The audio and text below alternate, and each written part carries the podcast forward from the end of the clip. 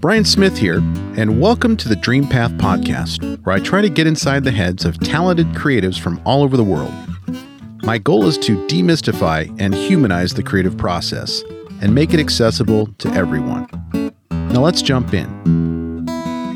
Jason Moore, welcome back to the Duo Cast, where we recap last week's episode and we talk about all kinds of fun things that are happening in our lives. We solve political problems and basically deal with environmental cleanup issues and try to make the world a better place. Well, I'm happy to be here. Thanks for inviting me back, man. Oh, it's always a pleasure. So, we are here to talk about the David Magidoff interview. What'd you think of that chat? Well, I thought it was a solid chat. It was a solid interview. Very funny, too. David just has such a comedic way of explaining life and the events in his life and just seems to have this easygoing approach to uh, just living his life and finding opportunities in his career. And um, I realized I knew who that was. You know, I I've seen him before in uh, the Broke Ass Game Show. Mm-hmm. I went back and I went back and watched some clips, but I I had seen that before. I didn't know who that was, but uh, during the interview, during the episode, I found myself pretty much laughing out loud, like right along with you when I was listening to the episode. He's just extremely funny, and it's it's nice to just get a good laugh in now and then. I think it's good for your health and so when we have a guest on who can make you laugh, I think that's just a wonderful thing. Uh, the other part that I liked was the fact that he was actually in the process of shooting a revival to the show Dexter, which is actually one of my favorite shows. Mm-hmm. Yeah, that was cool. I mean, to actually see him in a closet mm-hmm. on the set of Dexter, surrounded by shirts and coats, you know, just for sound quality, like I used to record my podcast, but to see him take time out of his day, a very busy six month shoot of season nine of Dexter, it was kind of cool. You feel like you're part of something special and you're kind of getting inside information about this show and he's sharing things with you that he's allowed to share, but he's holding back on things that Showtime will not let him reveal. Right. And that was kind of a fun part of the interview. I thought it was absolutely fun. I mean, you're a fan of the show Dexter, right? I mean, you've watched it. Oh yeah. Yeah, big fan. I it was one of my favorite it continues to be one of my favorite shows ever on television, right up there with HBO's The Sopranos, HBO's The Wire, Arrested Development. There are certain shows that just hold a place in television history. Yeah. That are iconic and they are instant classics and I will always have them in like my top 5 list of shows. Yeah. And Dexter's one of them. Yeah, I think I think I was telling you the other day that Dexter's my hero. I mean, oh yeah, killing bad guys. Yeah, we need more Dexters in the world to uh, kind of rid the planet of evil people. And and even though Dexter himself has this evil streak and knows every way possible to kill you and dismember you and dispose of you, he uses that evil for good to fight true evil and get revenge. And I think it's just a great premise for a show. Yeah, it, it is. And to go back to your comment about David and the humor that he brought to the interview, mm-hmm. I appreciate that as well because there's something, it's like when you're talking to someone who's just naturally funny, it's something that everyone kind of envies. I think there's part of us, in all of us, we have this desire to want to be funny and to entertain and to be witty mm-hmm. and kind of like Jack Black's charisma. Right. David has that. You know, David has something special when it comes to charisma. And you see it in his reel, his SNL reel. Yes. Where he just goes through impersonation after impersonation. Yeah. And some of them are kind of like brutal and biting. And then some of them are a little more lighthearted, but they're they're all very spot on. And um, and you're like, gosh, that is talent. And if I was going to be in entertainment, if I was going to choose between like being a great actor in drama versus comedy, I would 11 times out of 10 choose comedy. Yeah. I, well, you know, it helped him out too. I mean, MTV saw the reel and hired him to be a game show host. So it works out good for him. And, uh, I, you know, I've always wanted to, that's kind of one of my fantasies growing up was to work for MTV doing something. But, um, I think I'd be more of a behind the scenes guy because I'm not upfront funny all the time and I'm not good at doing it on the spot. You know what I mean? So yeah, I just he just has a talent for it. I, I'm the type of guy like my kids think I'm funny. Uh-huh. You know, my wife thinks I'm funny sometimes, but I think Sure. my kids think I'm funny more than my wife does. and I I have the ability to crack a joke or be witty here and there, but to be on all the time Mm. and just to bring that very quick-witted sense of humor to any situation like David does. hmm I have a lot of admiration for folks that have that level of talent when it comes to comedy and, and improv. Yeah, me too. So today I wanted to share with you that I interviewed Jeffrey Paul King. Okay. If you don't know who Jeffrey Paul King is, he was a writer and a producer on a show called Elementary. Hmm. And Elementary was a uh, Sherlock Holmes spin-off type of show that was on CBS with Lucy Liu and uh, really well written show, very smart show. And it takes a lot of intelligence to write smart storylines when it comes to like crime mysteries, that type of thing, especially Sherlock Holmes level shows. But anyway, that's his background. And he has a new show out on the CW, which is owned by CBS, I believe, hmm called Republic of Sarah. And Republic of Sarah is about a fictional town in New Hampshire that declares independence. And I won't go into the details of why they declare independence, but they become kind of a sovereign country. Wow. And the town slash country is run by this woman named Sarah. That's why they call it the Republic of Sarah. And it's a, it's a really fun, heartfelt, funny show. And it's 42 minutes long, runs commercial free every Monday on the CW. And then uh, also you can get it online streaming for free the next day on Tuesdays. It's a fun series to watch with like your family or your kids. And he's just immensely talented. So I'm looking forward to hearing what you think about how that interview went and also launching it, see what our listeners think. Nice. Yeah, it definitely sounds interesting. I'm going to have to check that show out. It's one of those shows that it looks and feels kind of like Gilmore Girls. I don't know if you ever watched Gilmore Girls, hmm but Gilmore Girls has this very familiar, comfortable vibe where the set pieces are kind of like used a lot. Like there's a diner, there's a town square. And so you know this thing is being recorded on a set, but there's something really familiar and comfortable about those types of shows where you look at like a, a scene inside the diner and it's like, oh, I know this diner hmm you know, and it's it's always going to be there in the show, and that's kind of the way Republic of Sarah is. There's a diner, there's a there's a town square, there's you know they do shoot on location here and there, but it's it's a neat show, and I love talking to folks like Jeffrey who are showrunners. And showrunners fascinate me because they seem to be like the hardest working people in the business. They're the people that are in the writer's room. They are the the visionaries. You know, it's their show. They created it usually and um, working crazy hours and cranking out like a machine these seasons, you know, 10 episode seasons, 13 episode seasons, and doing it season after season. And where he cut his teeth in television is elementary for seven seasons in a row. Nice. And uh, so it's fun to talk to Jeffrey about that. Just personally, that's fascinating to me Yeah. is uh, folks who are able to get into television in that way and be so influential and create great television. Yeah, that that stuff just it blows my mind actually. So, um, Jason, Yes. what do we have coming up next?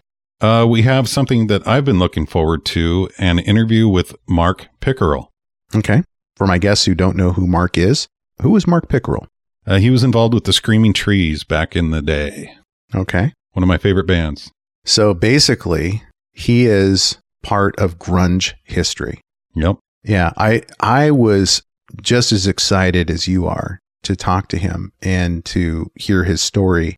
And the coolest thing about this whole experience of interviewing Mark is that when I talked to Mark, it was my first in-person face-to-face interview since the pandemic began.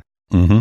And if you remember all the way back when I was at Sundance in January of 2020, and then uh, right after Sundance, we launched all of these episodes of these long form interviews that I did. I think I had eight of them recorded when I came out of Park City Mm-hmm. and returned to Washington. And then the pandemic hit, and boom, no more face to face interviews. It all went to Zoom.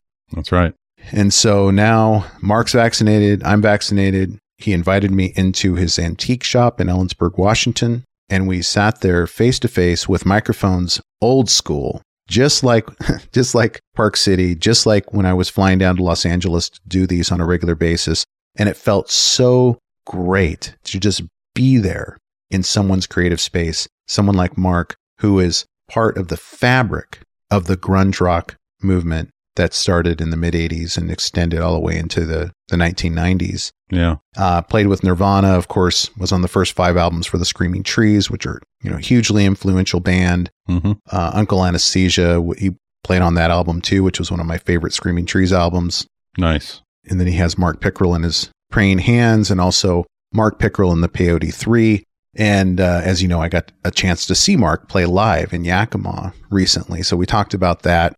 It's a great interview. And I think it's uh, fun to document history this way. And that's what I love about talking to historical figures. And I look at Mark like a historical figure, someone who really helped shape what grunge music, what Pacific Northwest rock looked like and felt like, and the impact that it had on the rest of the country and the world. You know, he was part of that. So that was a lot of fun. That's absolutely awesome.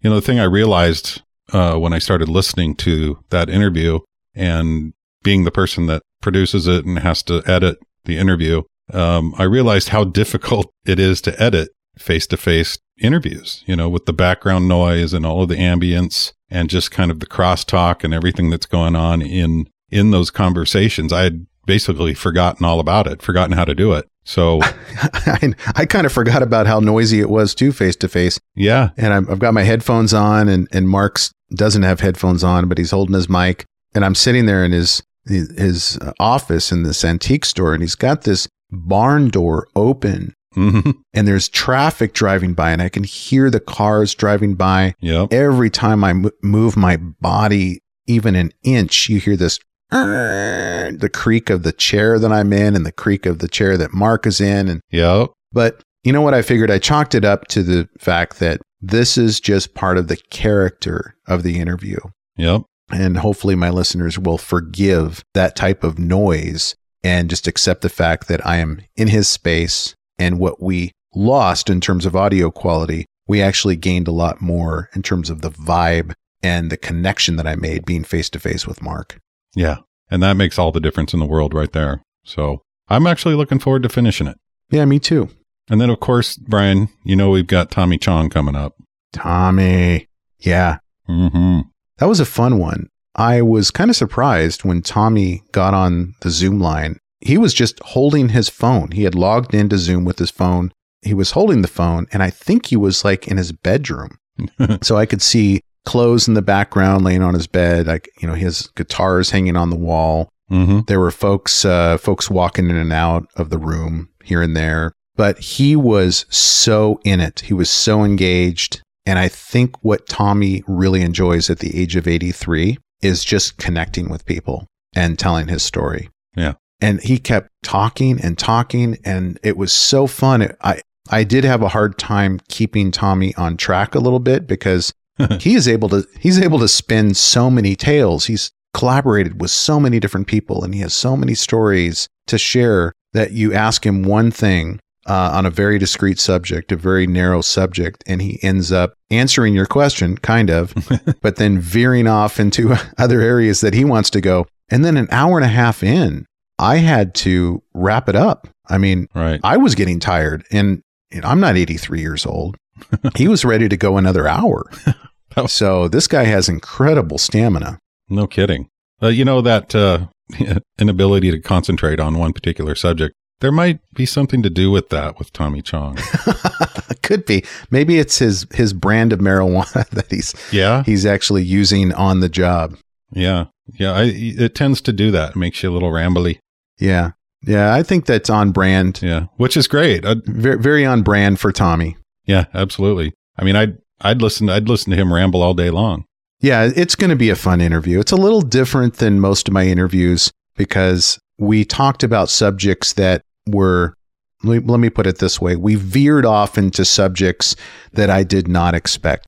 So there are going to be some surprises for folks who listen to that interview. Okay. It doesn't necessarily follow the the typical biographical arc that I try to follow or that organically just my curiosity takes me there. Right. I'm basically chasing Tommy throughout the interview and going where he goes and trying to follow up with questions the best I can. Yeah. But he's got so much energy.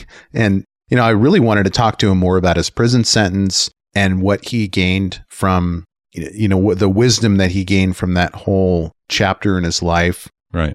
and, um, you know, what he gained, what he lost. But what I found was when I was researching Tommy Chong is that there's tons out there already Yes. about his prison time. In fact, there's a documentary out there called, also known as Tommy Chong. I think it's called a- AKA Tommy Chong. It's a good documentary out in 2011. Mhm. And, uh, and plenty of interviews where he talks about his prison sentence. And so what I thought was don't push it. Don't be artificially pushing this in a direction where it doesn't need to go. Just go wherever Tommy wants to go with it. And that's where we went. And it was, uh, I think, a pretty good interview. Uh, it's going to be one of your legendary interviews, Brian.